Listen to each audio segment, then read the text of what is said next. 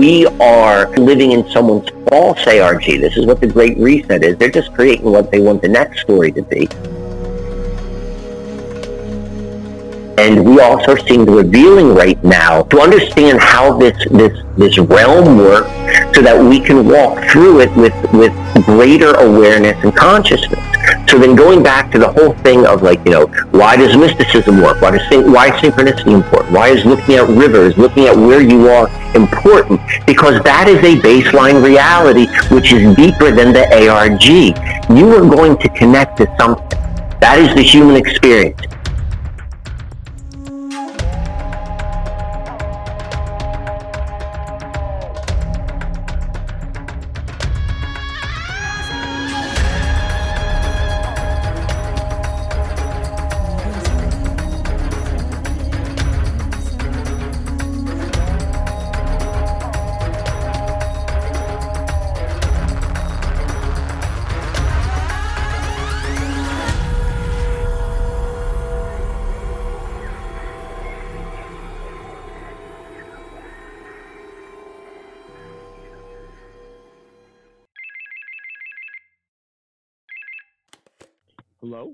Hey, Uncle Mike, how are you? Mark, how did you get this number? well, you know, you can't can't keep things away from me for very long, Mike. I have my ways of finding out. Obviously so. Obviously so. How are you, my friend? All right. We had a little hiatus. This episode will be coming out off schedule, but I took the time to to do some more research and and went on a hike yesterday. So things have been good. First off, I apologize for having to reschedule our normal time and place, but sometimes life gets in the way. So I also appreciate your flexibility. I'm excited to talk today. And so, what happened on your hike, which you went to uh, in instead of our previous instead of us talking that previous day? Well, before we get to that, did you happen to hear about this tragic bouncy house thing? No. That, that happened in the news. Bring me up to date. I with the bouncy house tragedy. the, the bounce, the bouncy house tragedy. So the reason I bring this up is because this happened in Australia. And I was in the other room when my mom was telling my girlfriend about this news story. So I just overheard. And I didn't hear that it was in Australia. I thought she said Pennsylvania. So like for a good hour I'm thinking, geez, is that was that the emergency that Mike had to deal with? The the bouncy house catastrophe? And then I realized it was in Australia, but it's actually not that funny as it sounds. It, some kids uh, got swept away in a bouncy house, and and yeah, it didn't end well. So, but, so I mean, I, I, don't even know where to begin. So it, it, it's not as funny as it sounds. So whenever you hear bouncy house and tragedy, I don't think you could ever think that it's going to end end end well.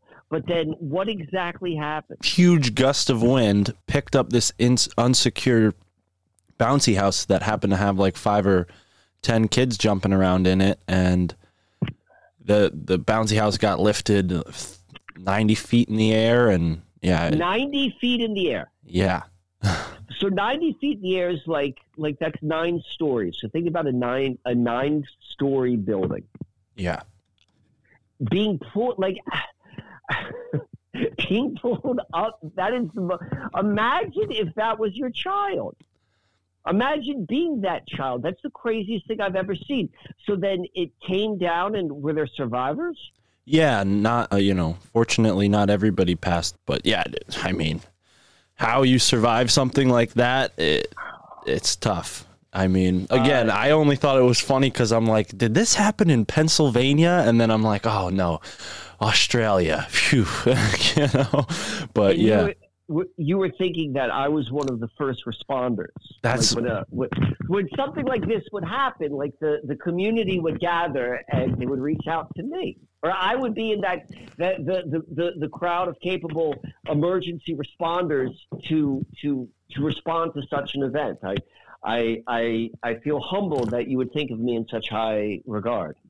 At the very least, I thought you would be observing the sky from your back porch and maybe see this uh, bouncy house flying through the sky and, and run and save the day. But but yeah, it was it was an odd odd thing to hear in the news. It reminded me of that thing like ten years ago, where that boy, his father put him in like a mylar balloon, and then they tried to hoax the whole country and and said it was like a, an alien ship that took his son away. Do you remember that story? I kind of remember that story. That's what it reminded me of. But yeah, again, I, I overheard this story through through a wall, so I didn't get all the details right. But but yeah, then it, does, it doesn't matter. That's how our that's how this game which we play works. So I want to can can I run with this for a little bit? yeah, So so when you said that, when you said that, so this is what pop, what popped in my mind was I was literally imagining when you said ninety when you said ninety feet, like that's that's not. And then you you said there were survivors and all of that. I'm like, wow, that's if you were a child and you go through that, that's really really going to change the trajectory of your inner world for the rest of your life. no doubt. But but but even without that, what it made me think of, and I'm going to tell you the story, and I don't know if maybe the story just ends here, maybe this brings somewhere else. But but but there was a story I heard once. So this is like I don't know, let's say 15 years ago. 15 years ago, uh, me and my then wife we we took a trip out to to Jackson Hole, and that's in Wyoming. And we took a on that trip we took a a whitewater rafting sort of trip by like a local river guide. And the guy told me this story and was the craziest story for like a, a variety of reasons. But the long and the short of it, there was a there was a local guide who was bringing up a bunch of climbers to the peak of I want to say it's the Grand Tetons. I think that's the mountain which which everyone climbs in that area. But the guy was leading some people up and a whole bunch of other experienced people were coming down the mountain. They're like, "Listen, you you know, there's all these this this talk of a storm coming up. This is not the time to go up." The guy's like, ah, "I'm going to take them. Everything's going to be fine." So long and the short of it, they climb up to the top of the mountain or get somewhere pretty high up, and a lightning bolt hits the group. Hits the group, and their guide, their guide was was thrown off of the face of the mountain and fell to his death. Wow. Okay. So first off is that like, you know, that that level right there, like that blew my mind when I heard that. I was like, you're going to die. Let's assume. Let's assume you're going to die at some point as a human being. I was like, if you're going to die, that's the way you want to go out. Like that's the sort of thing which, like, you know, like not only struck by lightning, but struck by lightning and blown off of a blown off of a mountain, and and you had a whole bunch of people who witnessed and survived it. So like this story, that story has like legs and legendary quality or legendary roots which can grow from it. But but that's not the reason why the the the river guy who was telling the story had shared the story. So he was telling the story because apparently a whole bunch of celebrities lived in the general area. And one of these celebrities is or was Harrison Ford. You know who Harrison Ford is? Of course. Of course. So Harrison Ford apparently is is and and I hope that there's someone who maybe is listening who actually knows this to be true because I'm telling this to the best of my ability or my memory, and I think that everything I'm stating is accurate, but you know, there's a chance it's not. But okay. So Harrison Ford is is a local there, and he is also a a skilled pilot, and he and he has volunteered for their emergency rescue, you know, team or what have you. And Harrison Ford got the call. He got the call of this like really unusual event where there was a bunch of hikers stuck up on the mountain and they don't have the ability to necessarily get down without the the help of their guide who's now dead and who like you know was was blown off by by a, a lightning bolt so then Harrison Ford, and it was a really dangerous mission. Like it wasn't an easy thing to do. I don't know how to fly a plane, or maybe it was a helicopter. Who knows? I would imagine this would be more of a helicopter so, scenario. But somehow Harrison Ford was the guy who came and saved all of these hikers. Who saved all of these hikers? and when I heard that story, I'm just thinking, like, I'm like, are you literally telling me that Han Solo, like this man who is known around the world as the the, the, the guy, the world's greatest like Indiana uh, Jones. Oh yeah, and Indiana Jones. And I'm like, and then this becomes his story. And I was always like, you know, it comes, it came back to me. It came back to me. Now I know where how we're going to loop the story back in. It came, it came to me at that time was like, you know, the whole question, like, what what creates life? You know, how how did this guy who's known so well, like very few people on earth are known throughout the world by and then in a particular way, like in a in an actor's role. And Harrison Ford mm. definitely has that with Han Solo and Indiana Jones. And then to have an experience like that, which is a you know how many people have something like that one out of 10 million actually have that and where they they are flying a helicopter to to to save people in a one in a million experience. And so it, it, it begged the question in my mind after like the excitement of hearing that fun sort of story is like what comes first?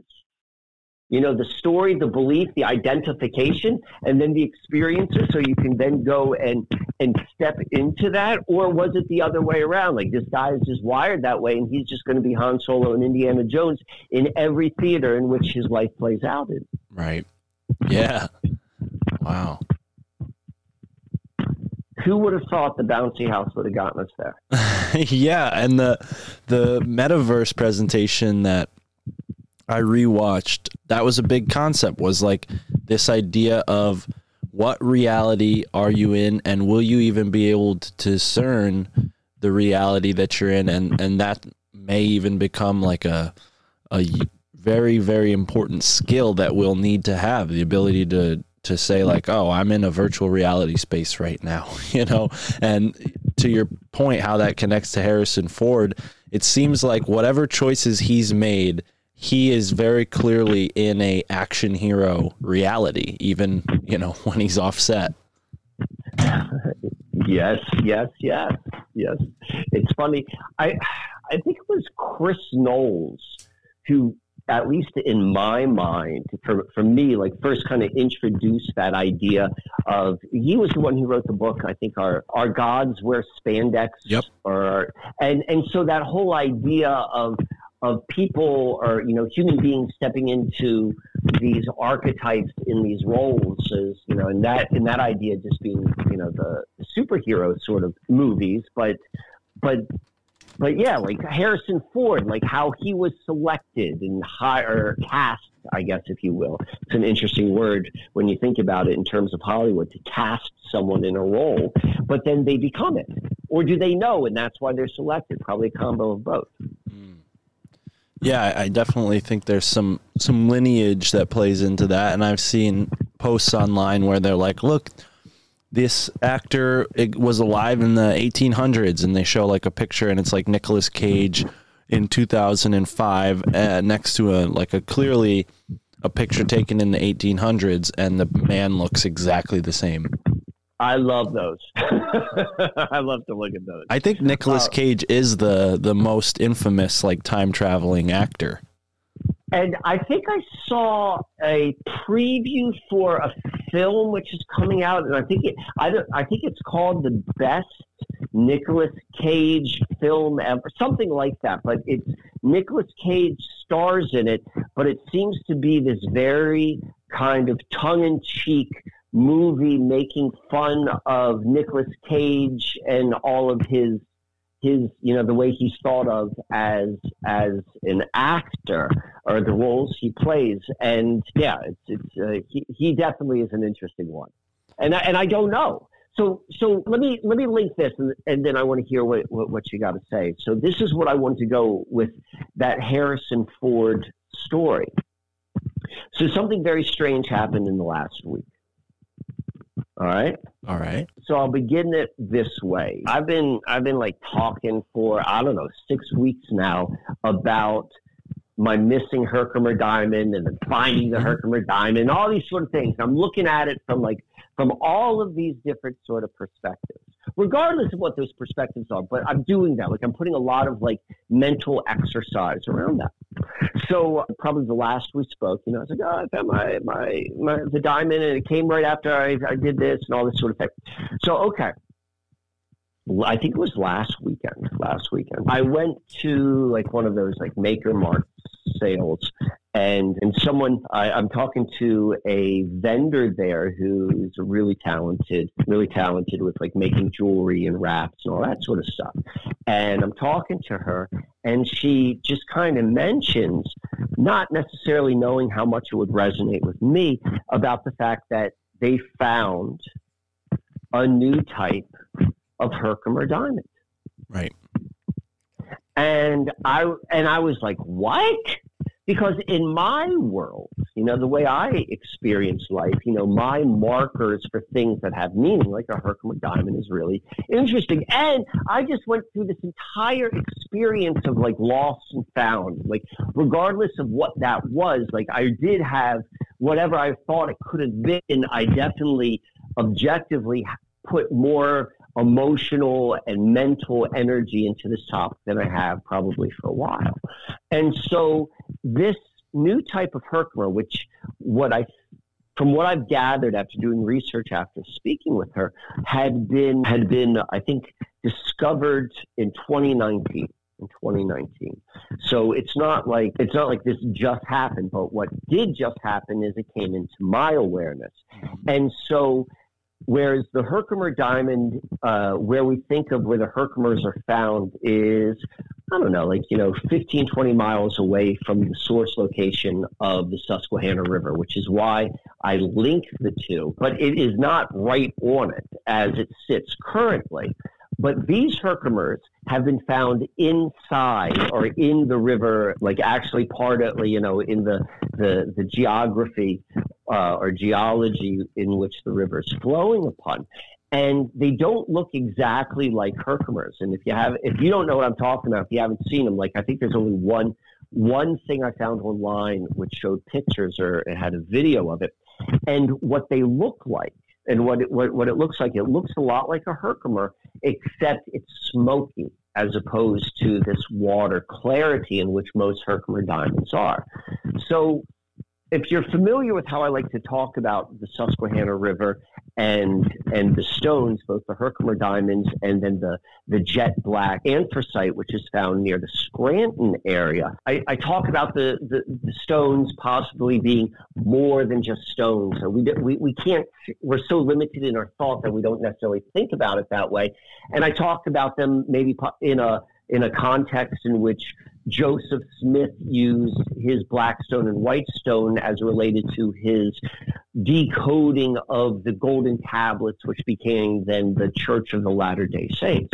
So I've talked about stones and black stones and clear stones and all of this sort of stuff in the past. And then what happens is right after I lose my Herkimer diamond, they found one and they found a new type of stone in the river, midpoint between where the anthracite would be and where the Herkimer diamond would be. And it is a combination, if you will, a Herkimer with now an infusion of, of, of, a, of a darker color. So wow. when I saw that, it's the second time this has happened. The first time with, with the John Smith map of Virginia.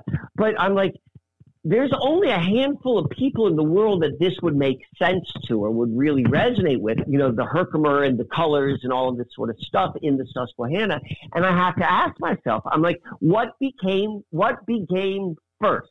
You know, was it my interest in talking about these sort of things? And then does reality then unfold around it? Or was I talking about it because that part of reality is unfolding? Yeah, it's like last time we talked, I, I had that uh, thought came to mind of like, you know, your words vibrating into that cave like in a cartoon kind of way. The walls shake and some Herkimer diamonds fall out and start rolling and make their journey towards the river. well, it definitely made me want to go back to the wall of destiny. I'll tell you that. Okay because I wanted to go and see that with with a greater confidence isn't necessarily the right word, but but like with a greater like well, I'll use confidence that that my sense is when I'm drawn to to something that there's there's going to be more to it. So I wanted to go back and look at it again because that began just in the same sense as all of the other things. Right. So that's what's going on. How about you? well, I did find it's interesting. I found a wall that not quite as big as the wall of destiny, but Tara and I were on a hike yesterday in a part of Connecticut that's pretty rural, but it's in the the more wealthy part of the state. So there's a bunch of mansions interspersed in like rural sort of areas. So we're driving along and I see this golf course and I see this ridge line and I just get this sort of feeling like, hmm, something interesting is over there. So we pull a U turn, come back around and park in this parking lot and just make our way up this sort of hill that goes over a ridge and then on the other side of the ridge there were lots of rocks you know and i've been talking to a friend who listens to the show shout out to rob who has been helping me identify a lot of these rocks so i don't have to just call them stones and i can sort of properly identify them but yeah it was a great hike we found these large stone rows probably the tallest I've seen yet, like four feet high, and they were interlaced, which means the sunlight comes through. They're not perfectly stacked, and the wind can blow through them as well. And it was interesting because as we're going along these stone rows, we find what looked like a really, I don't want to say ancient because it could have been built at any time, but it was a bridge that was built with entirely of stone, and there was this very ancient looking channel underneath the bridge and again entirely made out of stone. So the the area that we're entering just feels different. It feels sort of like it has its own aura can, can i ask a question go ahead so when you say the, the when you talk about the bridge is it beyond any doubt or, or, or could there be a dispute whether it's naturally occurring or was done by done purposely and consciously by by someone or something. Like how obvious of a bridge is this? It's like, yeah, this was a man-made bridge. This is definitely like laid by human beings or someone, or it's like this is something which I can see this as like, oh, death. Like I can't say for certain, but it certainly it, all signs point to. Right. You know, it, it's a little bit of both, but I would. It's more likely that it was built by somebody uh, just because of the but squareness of the channel. Okay, that's what I mean. So it's got a very, it's got like clear markers that this is beyond just a nat. This is very unlikely that was just naturally occurring. Right, right, right. Okay, good, good, good, good. good. Now the bridge itself was sort of hard to notice. You'd kind of have to like look for the channel underneath it. Otherwise, you might just think you're on an, ex, you know, a raised piece of land. But either way, we're heading up towards this hilly area with lots of stone ledges and we start climbing up stones and looking around at the big rocks and we find this stone wall sort of similar to the wall of destiny but it has this big big crack going right down the center in a diagonal sort of way and inside this crack it's about half a foot wide so you can stick your hand in there and i was sticking a flashlight in to see what was in there and I find this rock with a symbol painted on it. And I'm like, what the heck? So I take my finger or my thumbnail and I kind of like scraped the the symbol a little bit and it gave way. So I, I figure it's paint or maybe even some sort of dye. But yeah, it was really strange. I'm gonna send you the picture. Um, yeah, definitely send the pictures. How right how so okay, so I'll look at them when you send it. So keep going with uh, describing this or the experience. So the rock, you know, it was not it was not out like it wasn't facing the symbol wasn't facing us. You know, I just picked up the rock because it was a different color than the rest of the the wall. And when I did, I noticed this little black symbol painted on it. It almost looks like the the logo for the YMCA or something. That was the first thought that came to mind. But then when I shared the photo with the Telegram group, some people said it looked like Kokopelli. Uh, our friend Gabe, who was on the show a couple episodes back, said it. You know, he posted this picture of a guy with two flutes in his noses. It kind of does look like that. It looks like someone's using a flute, or even shouting, but it's a strange little like I don't know the right word to describe it. Like it, it's it's like a human symbol, kind of. It's got like the that like what what do they call that language that the that they use for signs? Not sign language, but like the like the logo ology of uh of the little man icons. You know, they'll have like a crossing the street, you know, or or bus stop, and they show you like a a little symbol of a man, and it's a stick figure, right? A stick figure. I guess that's the the best term. Everybody knows what I mean by stick figure. So it kind of looks like a stick figure drawing. Uh, a little thicker than than your average stick figure, and a little more with made with an eye for design. You know, like it's not just like a, a rudimentary stick figure. It's it's done well.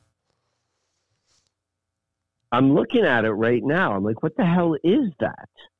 it almost looks like an and X. You, so so I want to go. Yeah, it definitely has. There, there's a. So you found this inside what? I'll send you the picture of it. It's a it's a wall similar to the wall of destiny. And but, I can see, is it what I see in the background of the image which you sent me? Yeah, that's the that's the bottom of it. I just sent you the the whole wall when I was standing like five feet away from it. But it's a large wall. It's a it's as tall as me. So it's it's but the proper term is ledge, right? It's a rock ledge. So and that and this was in a crevice in in between some of the the rocks. Yeah, the second picture I sent you, and both of these pictures will be in the episode uh, artwork for folks who want to check that out right now. If you look in this big rock, there's like sort of a crack that goes diagonally from the top to the bottom, and there's an there's a rock in there that's kind of off color. That's the rock that I pulled out. The lower one or the the higher one? The lower one, right? Sort of in the center. Gotcha. Huh. And keep in mind, this is near a trail, but not on the trail. So this is, and this is not a popular hiking spot either. It's like sort of behind a golf course and off of a very, like people in this county, you know, I'm not from the county we're in, they all have very expensive cars and they all drive them very fast. So this is not the type of road where you're just kind of moseying along and pulling over. You know, it's it's kind of like a not a highway, but there's another term for it, byway or something like that. So it's not exactly a recreational spot that a lot of people frequent. So it's just interesting to find this painted symbol there, you know. It is fascinating. I'm looking this I'm looking at the rock itself and those those the the cracks in it Right. And the whole the whole landscape feels like the rocks all were tumbled over 30 degrees because a lot of the cracks you would assume were one, at one point going up and down or oriented towards the sky. Right, right, right, right, right. And and every single rock in this sort of forest is like adjusted on that same 30 degree angle as if like the land was raised or there was an earthquake or something. But yeah, it's very, very curious area. There's some vernal pools in the, that same area. So, so what brought you to this rock again? What were you doing? You were with your friend? no, I was with Tara. You were with Tara. you're with Tara, and you're like, we're going to go on a hike. And then why did you choose here if this isn't like the normal place where people would go for for recreational pursuits? That's a great question. Well, we were on our way. Tara just was like, let's go for a hike. And it's usually on me to, to find a place that we've never been to before. And we happen to be in this area that we don't go to a lot. So I just kept my eyes open. And when I saw there was a golf course, I thought, hmm, that's interesting because I've, I don't remember exactly where I read this, but I read something a few years ago that said that like golf courses and mounds have a strange connection. I don't know if it was a podcast or if it was like a what it was, but somebody was making the speculation that golf courses have like some sort of weird connection to sacred. Ross says that mentions that a lot. And it very well could have been where Ross. you came from, or if it was someone else. But yes, I've, I've, and it makes sense. It makes sense. So you saw there was a golf course. So you're an exclusive part of, of Connecticut. And you're like, hey, there's a golf course, probably an exclusive golf course. I'm going to go and I'm going to trespass and I'm going to find the secret sites. Is that correct? am, am, I am I restating? Am, am I saying that at all correct as, as to how it unfolded? No, no, no, no. So the the okay. golf course. See, all right. This is a good opportunity for me to explain how my mind works. So when I'm driving, I usually just keep my eyes open for the the stone rows, and I'm looking at them because they're everywhere. At least in this state, they're everywhere. So I'm looking. So it's like all of the cars that are around you and the pedestrians, you see through them, and you're like, you're not even paying attention to that. You're looking for the stone walls. Right, and then and especially in an area like I this. I will not. Don't remind me not to get in the car with you.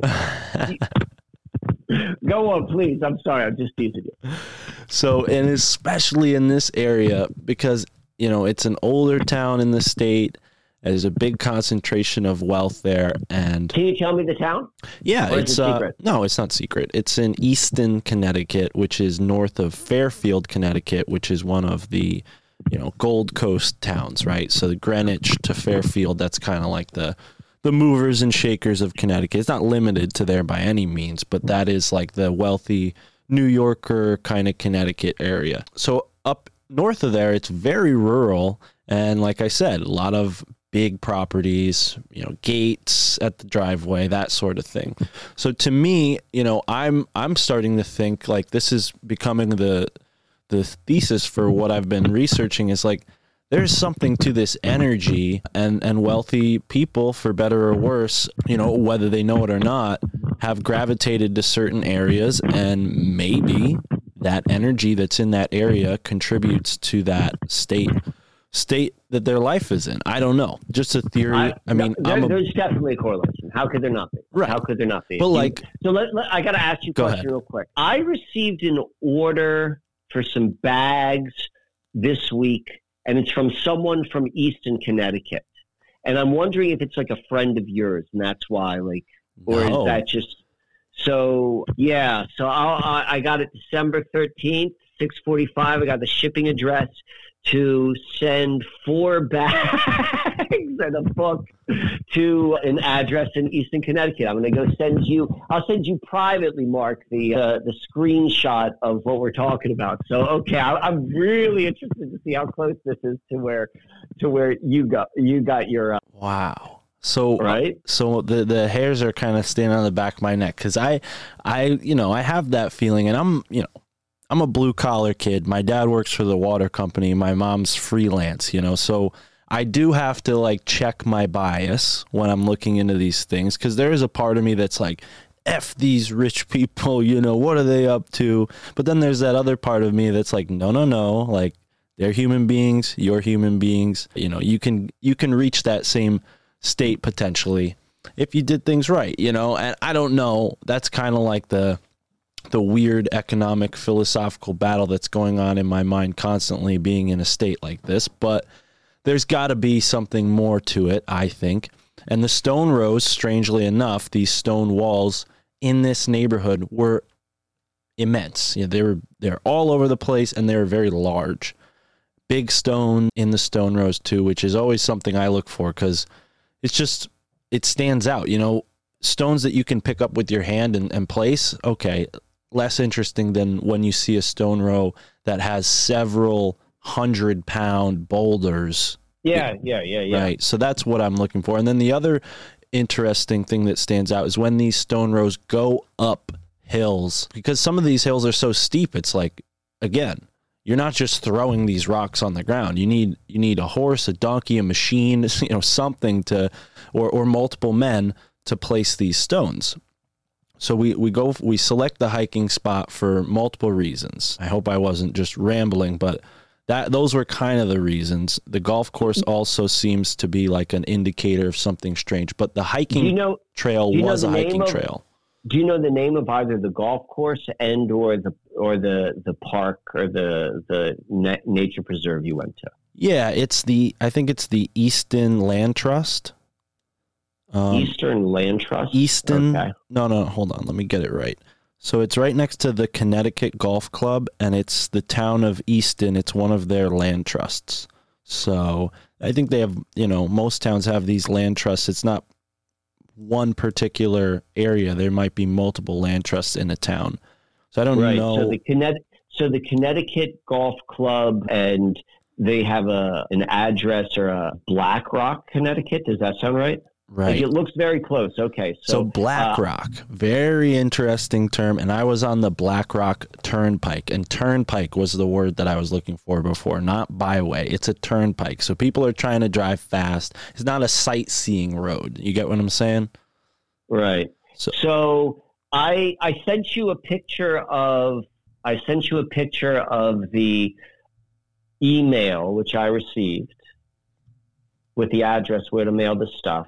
And then I'm looking at on Google Maps right now. I just pulled that up, and it's 3.8 miles from the Connecticut Golf Club. Oh my! Wow.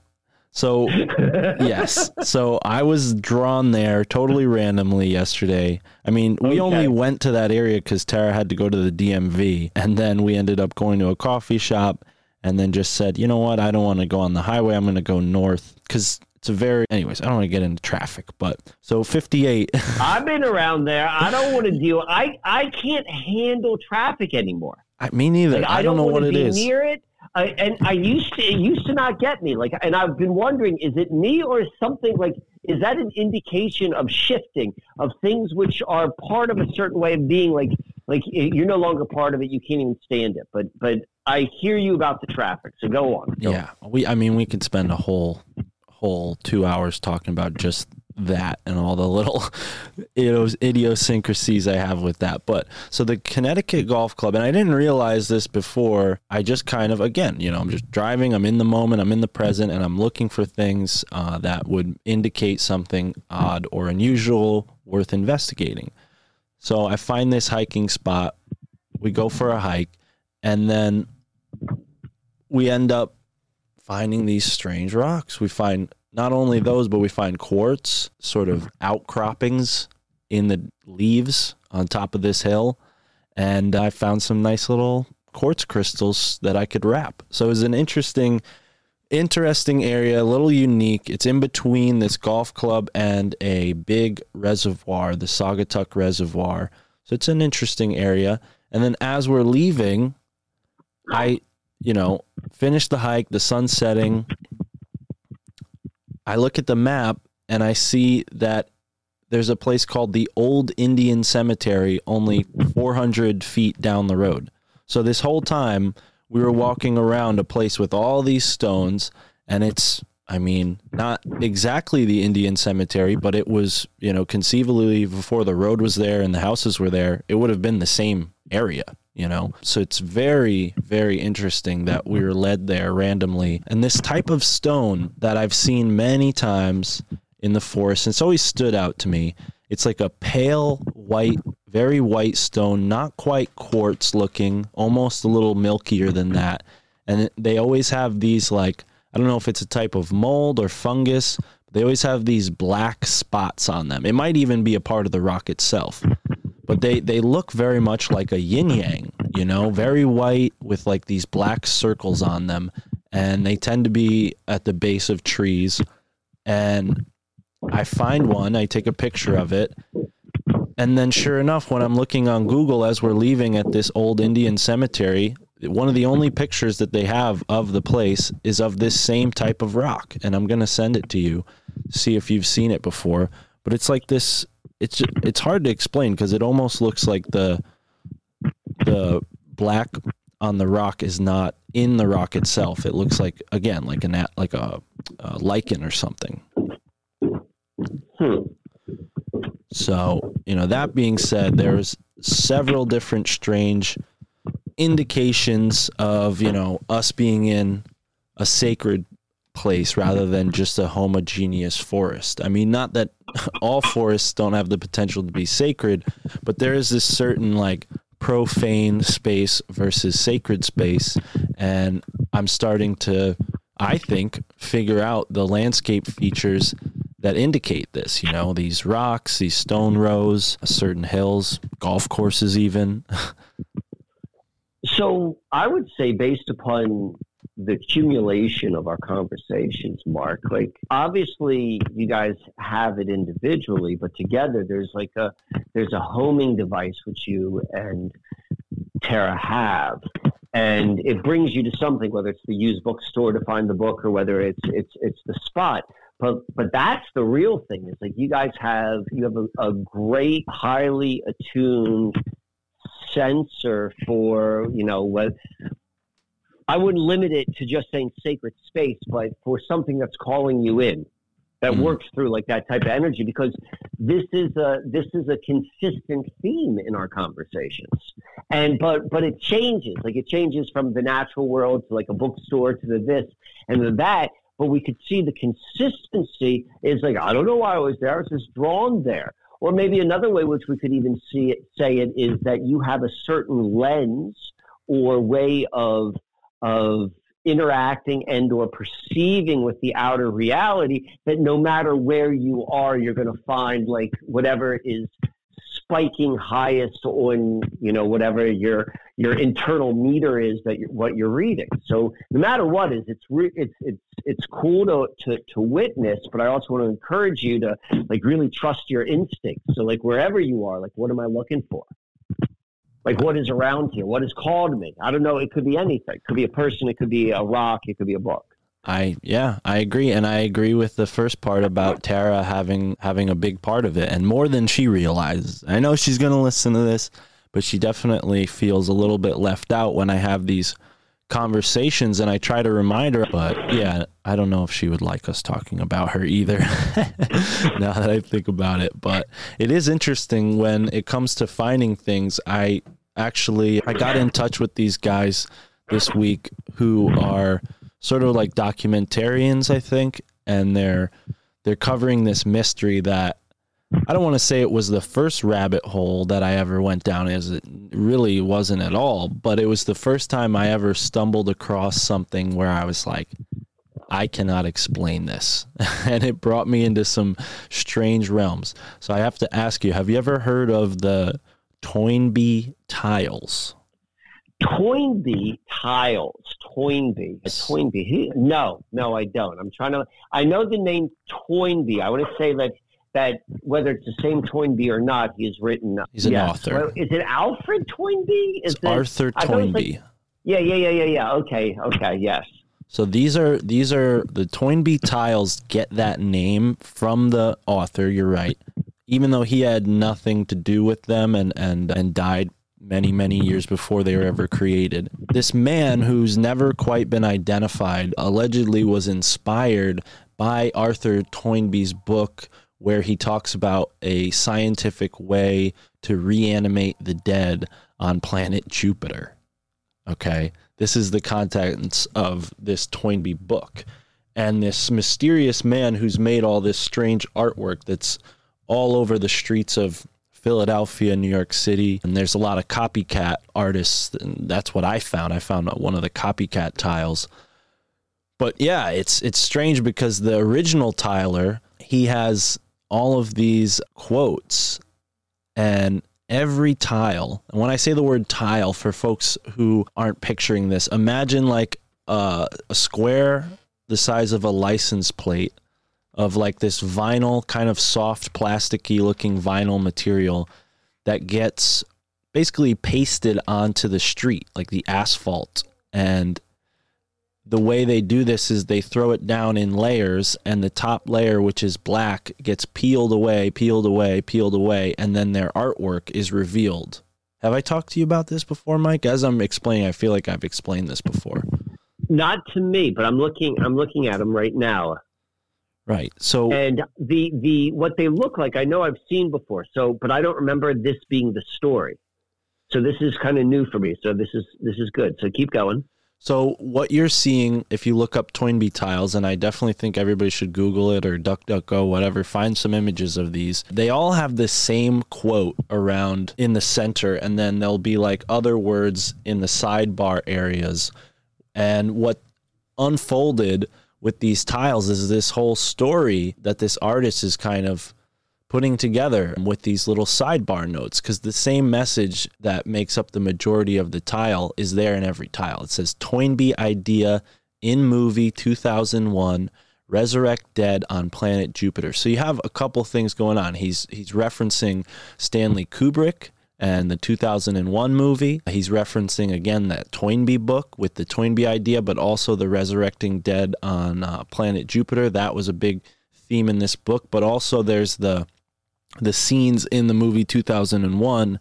I think it ended up being Saturn and not Jupiter, but mm-hmm. that was part of the inspiration behind this artist and the tiles and like the little messages that I, I keep mentioning, like they're very strange, sometimes threatening, but they all have something to do with like journalists and the truth. And it's like this odd, like conspiracy theory sort of messaging, but theory itself is not obvious, nor is it consistent. But you get this theme that comes out through all these different tiles.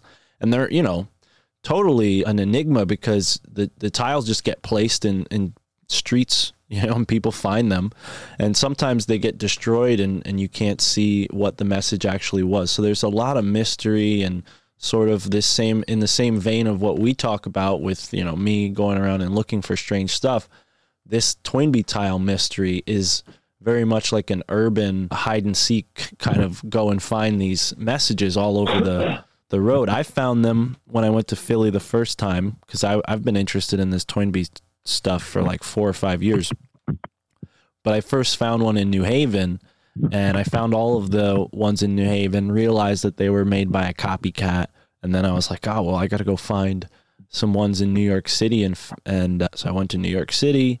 And then for other reasons, I was in Philadelphia. So I looked around for some Toynbee tiles, but they're very strange and kind of cool. Like as an artist, you know, if I knew how to do this, I would probably spend some time making a couple of them just to try it.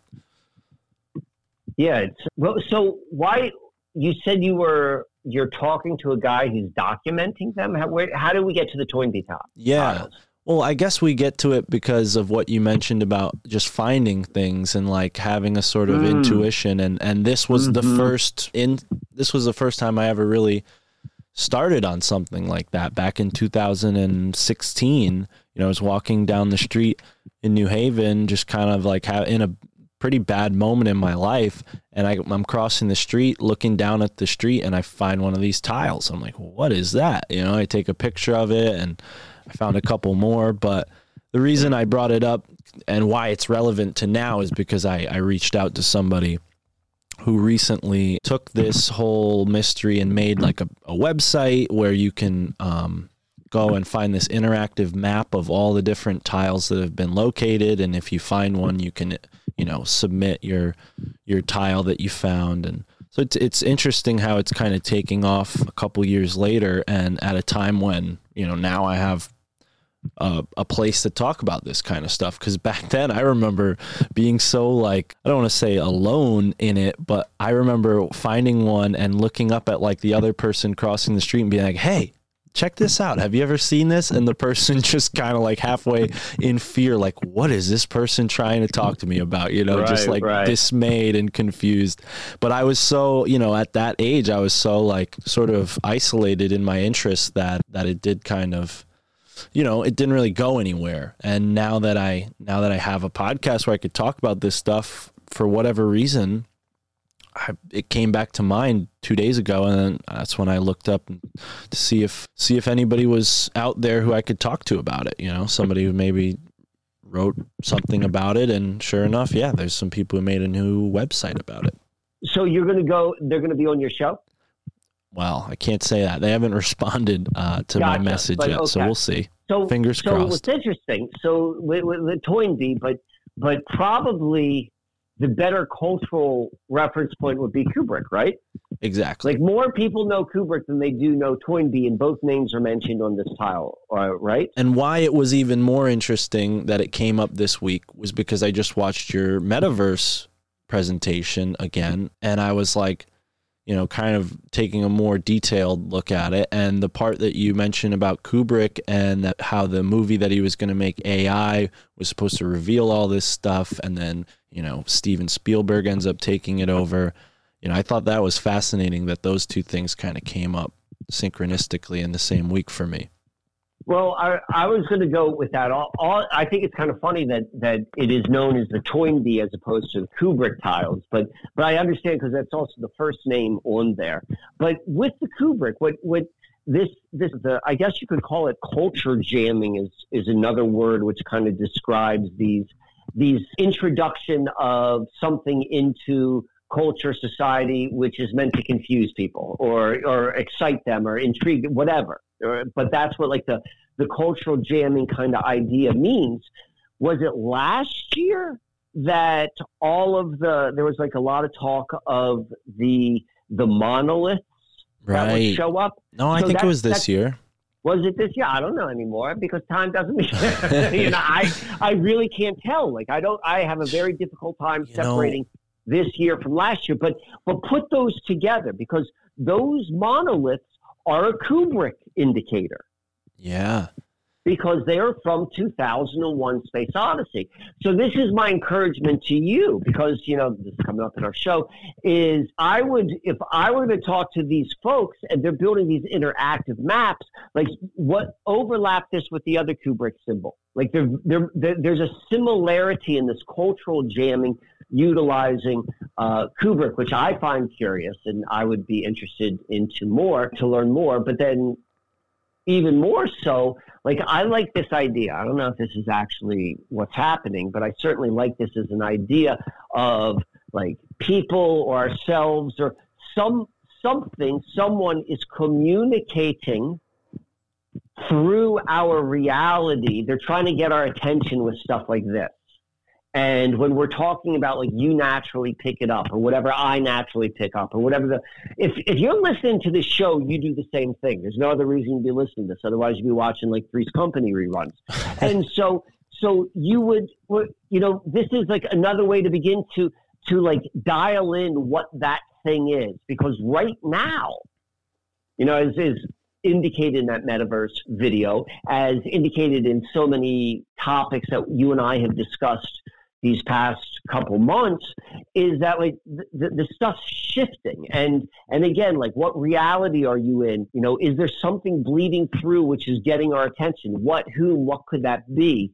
And to be able to to walk that that thread that that tightrope without becoming like nuts about it because it's very close to being nuts or maybe those nuts people were always right but no one just ever believed them but being able to to to discern it maybe that, to become good with discerning with these subtle signs and indication and looking at their showing up at this moment as being more than just coincidental but significant to what's going on that's yeah. how i like to approach it yeah no i and that's why I wanted to bring this up with you because I knew you'd have something to add to this. But yeah, I so, mean, th- so that's the homework. When you, you got to get the guy on your show, maybe he comes with the show, who knows? But then ask him about how that could overlap. Like drop that in. I'd be curious.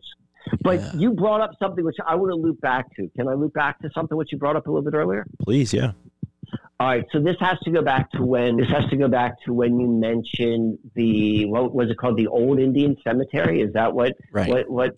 Yeah, so that's a really good indication. You see that you want to go and explore that for whatever reason, but nonetheless, yesterday, yesterday I was I was running some errands with Jenny, and we passed by Lancaster has a bunch of historic cemeteries, and there's one which I've never been to and it is the location of the of where James Buchanan was buried. James Buchanan being the president of the United States, the guy who's always listed as the worst president of the United States. But anyway, I was like, I want to go check out his thing. We're driving by. It was a beautiful day, like 60 degrees out, the Pennsylvania winter, and we drive through the cemetery. We're looking for, couldn't find Buchanan's grave. So all these like really, really interesting, like, you know, normal things which you expect to see in cemeteries. And not to say that I've spent a lot of times in cemeteries, but I'm intrigued by them. So, but I, but the point being is there's a point of reference. So we're driving through this place. We're looking through the James Buchanan where he, where he was buried. And then I saw a I saw a headstone unlike anything I have ever ever seen. And unfortunately, I didn't have a means to take a picture. And I might go back there today and take a picture because I'm about to go uh, pick up uh, one of my sons, and I'm going to drive through there. But it was a headstone, which has just had me. I've been thinking this type of of my internal dialogue in the past 24 hours is very similar to this conversation you and I are having, but it's all around like, what the hell is this headstone? Like, why was mm. I draw? I didn't see Buchanan. That's not what pulled me in, but that headstone. I got out of the card. So, can I describe this headstone for you? Yeah, please do. All right, all right. So, you've been to a graveyard before, right? Yeah, I even have a, a book that I got a month or two ago about headstones and all the about headstones. Okay. Oh, maybe, maybe you're okay. Okay, you got the resource. So I'm going to describe what I saw. So most headstones, there's a certain kind of look, right? Right. And you could tell like what are the headstones for like someone who at least assumed to be quite wealthy based upon the size and the and the the prestige of the headstone. Some are very simple simple, but they all, for the most part, are like granite, which has been carved. Right. Right. All right.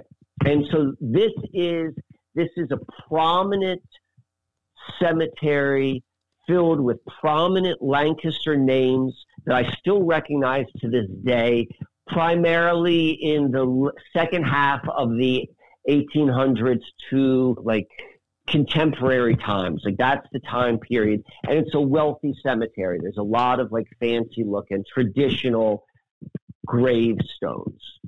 So in the midst of all of this, there's this gravestone, like just next to all of the other normal ones and it there's a mound. The mound's about three feet high, maybe like the base of it is three feet, like three feet in diameter or across, but it kind of goes up to not exactly a point, but there's a there, it's angled, it's truncated on, on all of the sides. But I can't tell what it is. It kind of looks like it looks as if someone were to go and maybe stack logs in this way, but then cover it with concrete. It's not completely covered. I, I, have no idea what the material is, if it's wood or if it's or if it's stone or, or a stone byproduct, but it's it's hard and it's solid and it's purposeful.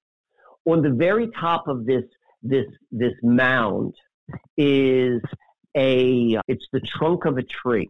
And it's a trunk of a tree which has been carefully and artistically cut so it's it's in the the proportions of the Christian cross.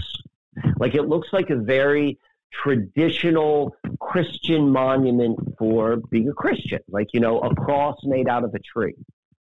But and the the the, the diameter of the center or the primary vertical vertical portion of this cross, maybe about like four or five inches in diameter. Like, so it's like that big. And then there's this cross and it is right on top of this, this, this base. And it's attached and it looks like I have no idea. It could be hundred years old. It could be 10 years old. It could be a thousand years old. It looks like nothing anywhere else in the cemetery.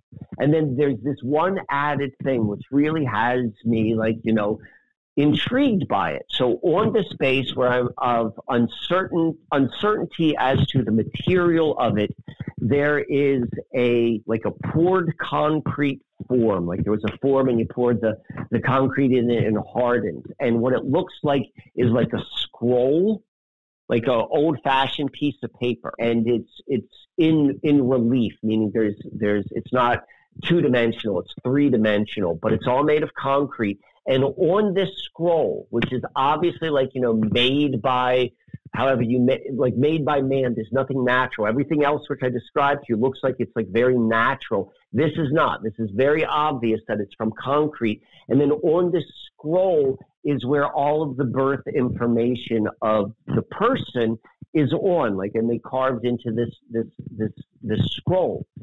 But it's all washed away. If you've ever seen an old headstone where you can tell that there are letters there, but you can't make them out because they've washed away, right. it has that feel. So, in the middle of this very grandiose, very, very traditional cemetery, there is the most naturalistic, but obviously done on purpose, headstone in a cross in the middle of it with a marker, with a name marker, which you cannot read. And there's no indication as to what it is, why it's there, or anything around it. yeah. Wow. So, is do you have an, the title of the cemetery? Is it the Lancaster Rural Cemetery? Oh no, no. I think it's I, are you looking right now? I, am trying to look, computer? but I found one so in Lancaster, called, New York. I think it's I think it's called Woodmont. If you type in Lancaster Cemetery, it's going to pull you into the into the into the city. And you're saying Woodmont? I think it's Woodmont because that is the borough I grew up in. Woodmont. Woodmont. yeah. Little coincidence or synchronicity there. All right, that's good. This is going to be fun because we're going to be on. I'm I'm going to go. I got to go pick up one of my boys from school, and I'm going to be on the phone with you. Woodward. So it's Woodward Hill. W O O D W A R D. Let me see if. Well, they let me know you can't get in there with uh, Google Earth. I'm going to take a picture of it because I want you, because it seems very, very, to me, very tied into the general, the, the, the general occurrences which you're describing. This like something is calling, there's, and your interest or attention. I don't know why I'm there, but I'm there. And then what is it that I am to find? What is this rock? What is this symbol painted on the rock? What is this, this cemetery? You said you got the rock symbol yesterday? Yes. And that was when I, I did mine. So that's even more more of an interesting more of an interesting connection because it was probably around like I don't know two o'clock p two p.m. yesterday that I was in that cemetery. So I don't mm. know what time you were doing yours. Yeah, no. Yesterday afternoon, we were around two p.m. We were probably still in the coffee shop, but yeah, it was uh, it was that afternoon. And uh, the other strange, unless you have more to add to this. No, no more. So you remember the coyote I saw in a Sachem's head, right? Mm-hmm. This trickster idea keeps coming up, not just when we're traveling and going places, but just, you know, throughout our, our daily conversations. When I keep seeing this trickster symbol everywhere, I'm like, what is going on? You know, like what? Because now it's not, now it's not as fun as it was originally. Okay. Yeah. So, so yeah, I keep seeing the trickster sign, and then that that symbol on the rock.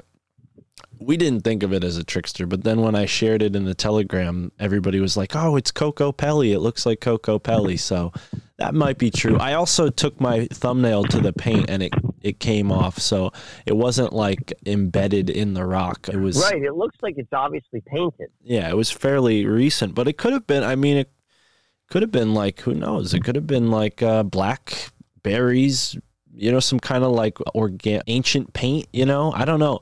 I don't want to like totally say it's modern. Who knows? It could have been there for a long time. It could have been there for two hundred years. You know, could be like. I almost, I almost feel like the time of that does the the rock.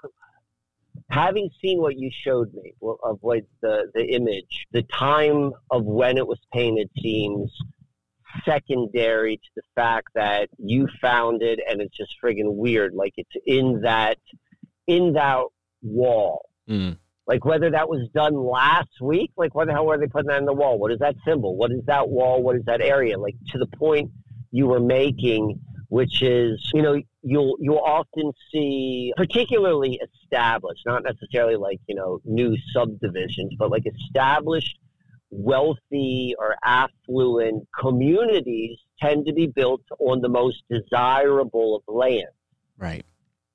And so, what desirable, what determines desirable can vary. Like it could be views, or it could be, it usually is views, you know, or like access to something uh, beautiful and of value, like oceanfront property or lakefront property, or like really good views on a mountain, something like that. Lesser extremes within you know less extreme environments, but but that's in a, a valuable place. And so, who's putting that there? Like, what is that? What's going on there? What is what is being what is what is being communicated? Because that was a very purposeful done symbol, whatever it may be. Right. Yeah, it's it's in a strange area. The the golf course definitely adds to that sort of land value. And I remember when I had a job as a groundskeeper, like my first job ever, before I even had a license to drive, I was a groundskeeper on this golf course, and that was one of the more enjoyable jobs I've ever had. And I don't like golf. I don't like landscaping, but there's just something there's something mystical about being out on the, the course, especially in the morning when, you know, there weren't a lot of golfers out. It was really it was really interesting. But yeah, that's that's stuck with me and you know, going to this area, the other thing that comes to mind, you know, from what I've researched is the Native Americans that lived there had a, a, very hard time with the Mohawk Native Americans who would kind of just like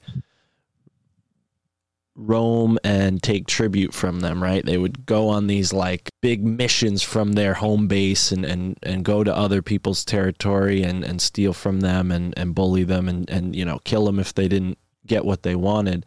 So it is a, a formidable area, like what you were just saying about the extremes, because you know the people that lived in this area because they had to deal with those Mohawk invasions, they had, you know, a lot of forts on these mountains in the Berkshires and in the sort of Appalachians. So, yeah, I think it's appealing for sure. Uh, historically, you know, it's been a place where people have survived against, you know, seemingly, you know, the Mohawks would be like the most dangerous badass group in this area, you know. So Right. They right. they even have like a, a legendary status still to this day because they were so re- like remembered for their ferocity and the fact that this group of people that thrived in the same area that I was exploring, you know, were able to, you know, successfully stave off the Mohawks because of the land. You know, that just adds to the point you're making. Like this is an area where people have have been able to fortify themselves. All right, all right. So I'm gonna I'm gonna downshift right now. I got I got something I want to throw on you. Cool. All right. So I'm gonna make this as a suggestion, and you can uh, you've seen you know what Mission Impossible is, right? Right and you know like that dude is like offered the opportunities. Like you know you can go and accept this mission or not. And so that's what i'm doing right now. Like i'm not like you know there's no strings attached. You decide whether you do this or not. But this is what i suggest. That's a bizarre symbol. It's a bizarre symbol. And particularly as you're talking about in the relative past history of the area of possibly needing to have some degree of protection if you live there, you know, from from dangerous forces. We have that a lot here in in Lancaster, a little bit different, but same sort of idea. There was often sigils or you know there was there was folk magic which was done to protect an area or protect things that are hidden in rocks. So i don't know if that's a sigil. I don't know what that is but maybe it was maybe it's something that was put out as i said before like you know maybe there's like another breakaway community a breakaway civilization putting that out for you to find. I don't know. So that's where the risk comes is we don't know. But what i would suggest to you is over the next week begin to draw that like get that symbol in your nervous system. You get in your nervous system by drawing it or anything where you're replicating it by looking at it with your eyes and then it going through your muscular and your skeletal system and your nervous system to going to recreate that, whether that's with a pencil or whether that's with paint or what have you. Nonetheless, it gets in your nervous system and then maybe like, you know, be open to meditating or dreaming on it. And then with, with, with, with the desire to know what is the symbol about, who put it there, and all those sort of things, all those sort of questions. That would be the the mission opportunity which I present to you because I'm very curious about this. This is a crazy story. All right, and I'm gonna add another level of weirdness to it right now because okay. So this sigil, I, I said how I kind of took my thumbnail and chipped a little paint off of it. Okay. So I'm I'm particular about my nails. I don't know if that makes me weird, but I take like a, a toothpick sometimes and I'll just clean out from underneath my nails because they've been growing too long lately and I really ought to just start clipping them. But either way, that aside, I could have sworn I took the paint chip out from under my nail in the woods. Well, as I'm sitting at my desk last night, I look down at my nail and there's like a black splotch underneath my nail. So I go and I kind of like removed it like, all right, that's weird, you know. Clean my nail. A couple hours later, I look down and the black splotch is back and i'm like what is what is there something on my desk is this ash you know because sometimes i smoke at my desk but i'm like what you know where is this coming from and now that you said what you just said and i didn't you know now that i've really kind of th- thought it over I didn't really make this connection until now, but it kind of looks like a person shouting, like they're exclaiming something, like their hands are up in the air, their legs are in like a wide position, like they're, you know, astonished or something, and there's like two lines coming from where their mouth would be. To me, you know, given that this area was a place where people were running, you know, hiding from Mohawks, I mean, could be, you know, part of that. You know, they were it's like a warning, a warning tower. But then again, maybe it's a sigil. I mean, but I found it odd that the paint kind of was on my nail more than once. And I don't, I mean, it might not have been paint the second two times, it might have been something else. And I'm just uh, unclean, but I thought that was strange. I would definitely play with all of those sort of possibilities of what it could be. And either write on it like if you know what what they call automatic writing is, is just kind of like right stream of consciousness of what you think it is. Of like, what would it be if if I were to go and communicate something to myself from another dimension through a painted rock using a symbol? What would I be communicating? And then just start writing. Don't think, just write. And you know, this is how you can tap into that level. If this was a message from the previous from the previous people who lived in this area to communicate to me at this time, what would they be communicating? Mm. See what comes up. Right. But definitely draw it, think about it, because the fact that you found that, the fact, and it wasn't really that hidden. Like you showed me, you showed the picture like it was meant to be found. Right. It was in a place where you would naturally be like, "Oh, what's in here?" You know, it's a it's a a big rock. If you walk by it, you're gonna look at it, and then you'll you'll definitely see this sort of like a almost like a lightning bolt shaped crack. You know, it kind of juts and makes like a little uh, ledge. You know, that's horizontal, and then the other two portions of the crack are, are vertical. But yeah, it was it was shoved right in the center portion of the of the crack of the rock. So yeah, I, I mean, what it means, I don't know. There's a lot of a lot of like little things I've been noticing with trees that are good indicators of what may have happened in the area of the forest you're at, like with logging and, and quarries and all these sorts of, you know, things that went down, at least in New England a couple hundred years ago, you know, and to us, you know, seeing how the forest has regrown, it might not be obvious that, like, oh, at one point all these trees were not here because they logged them all and this is a new forest, you know. I don't think right. You know, a lot of people make that connection because, I mean, nature. I don't know if you saw that show that they used to play. I think it was on Discovery Channel where they show all, how what cities would look like if there were no people in it in 100, 200 years. How how quickly nature could possibly you know reclaim eat it up. Yeah, it's it's really amazing. So there's so much. I mean, sometimes I feel like I'm rambling because there is so much that I still don't know, and I'm just trying to like put all the connections or the points out there and let the connections come afterwards. So if anybody's listening and they're like, "Oh, Mark, that's this," you know, please don't hesitate. Let let us know what you think if this brings anything to mind in your life or in what you've been discovering because there's been a lot of people who've shared some really cool stuff. Shout out to Brian. He he lives up in upstate New York and you know, a lot of what we were talking about when we talked about the Peacemaker ley line and, and those ley lines that go up through upstate New York really resonated with him. And he's from Connecticut. So it's interesting. We have a, a connection there. So we kind of, he sent me some information that I still need to, to look through. So, Brian, stay tuned for, for updates on that. Do we have anything else this past week from any listeners? No, no messages that come to mind. No, I usually save them in in my screenshots, and no, I don't see any. But you're driving right now. What's uh, are you? You think you're going to make it to the cemetery while we're still on the call, or are you going to do that afterwards? I'm going to have to do that afterwards.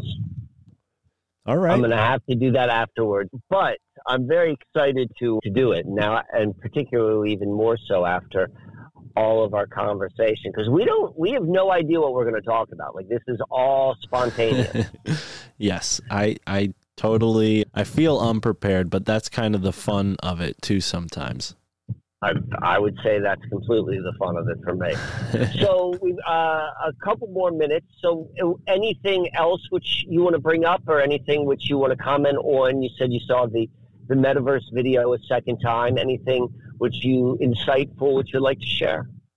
Other than the the Kubrick connections, no. It, you know, I was I was I was ready to talk about that Wednesday and then something happened, but I'm kind of glad we ended up talking about all this, you know, after I went for a hike yesterday and whatnot, we would have, you know, everything happens as it should. But yeah, no, nothing that's off the top of my head. I do want to ask how the presentation conversation did you guys end up talking about the metaverse on uh, tinfoil hat we can let the listeners on tinfoil hat oh that let the was, listeners was, know give them a little sneak so, peek that was so much fun. And so what made it fun for me, um, a whole lot less about the topic.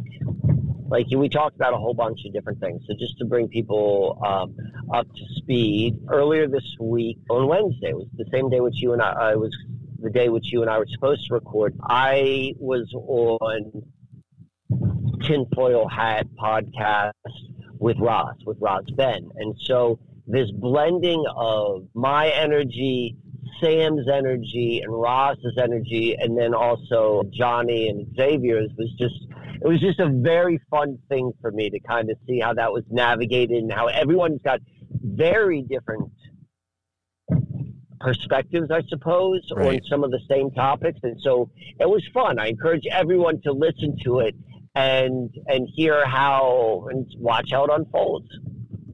Yeah, I I love it, and that's why I wanted to ask because, you know, when I'm I'm setting these conversations up, it's not my imperative to like, you know, make sure the conversation goes the way we plan it. That's just there in case Sam or whoever needs to fall back on the structure. But when you know you and uh, Ross are on the podcast, no matter what podcast it is, it's gonna go really interesting. And then combine that with Sam, Johnny, and Xavier's energy. I'm excited to check that out. But yeah, it's always a delight for me to see like, you know, the what was planned and then what unfolds because it's never ever what was planned. I mean, never. Oh, yeah, yeah, uh, exactly. Which is why I think we do the show the way which you and I do this one is because it doesn't matter what you plan.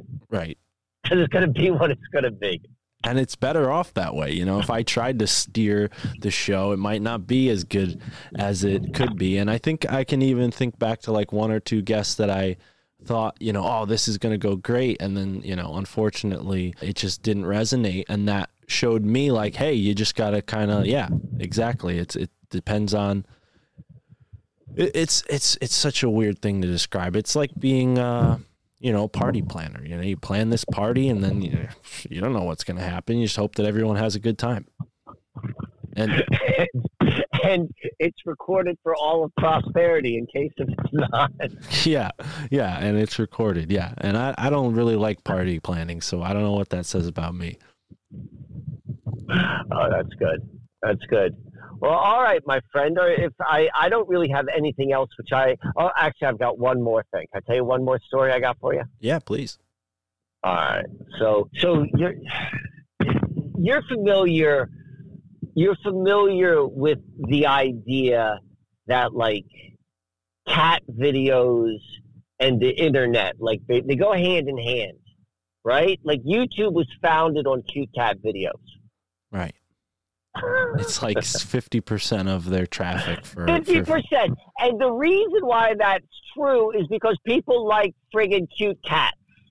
And I got to admit it, I'm one of those people. I'm a sucker for a cute cat. So right before, and, and, and, and, I'm not a crazy cat person, but you know, it's like I, I like all animals. No, I, have lived with cats my, my whole life, so I totally there resonate. Go. There we go. So right before our call today, right before, and you've been in my house, I'm on the upstairs and I'm kind of setting up. Actually, I had a different call, which I was setting up before you and I, I took this one. And, and I was setting up and I was looking out in the backyard and there are four cats that live in my house. And for the most part, they're indoor cats. Sometimes they get out for a little bit. And I see in the backyard, what I see is a family of four cats. Like what I'm assuming are like mother, father cats and two kittens, and they are literally living and playing in the backyard of the house. I've never seen them before. So four so becomes I don't eight. Know what, so that, like to me, to me, in my in my system, in, in the value system, which I look at the world and I interpret things, I say seeing the the the cats living in the backyard, happy as can be, is a good sign for all that is to come. I love it. So that would that would be the the the final message before our last recording before Christmas. right on. Yeah, and next week is uh, a big week, so yeah, I I don't know what I'm going to do this Christmas, but I'm sure we'll have a lot to talk about when we come back together in a couple weeks. We'll have to see when when works for you, but yeah, Mike, it's been a pleasure starting this with you this year, and uh, here's to 2022, man. There we go. We we we made it through this year. right on. Lovely Lovely story there. I hope the cats and it you know, you did point out it's been a very warm, warm winter. I don't know if it was like that last year too, but I don't know what that says about it, but maybe we'll talk about that next time. But yeah, best of luck to the new kittens and best of luck to you, Mike. Send me that picture. I'll be sure to post it for people to see themselves because that sounds interesting. I'm I'm picturing right. like a an odd stump on top of a mound I don't know what to expect, but I'm excited. All right. That sounds like I've got my homework. You do your homework with your symbol, and we'll discuss it the next time we come back. Beautiful. All right, Mike. See ya. Have a good one.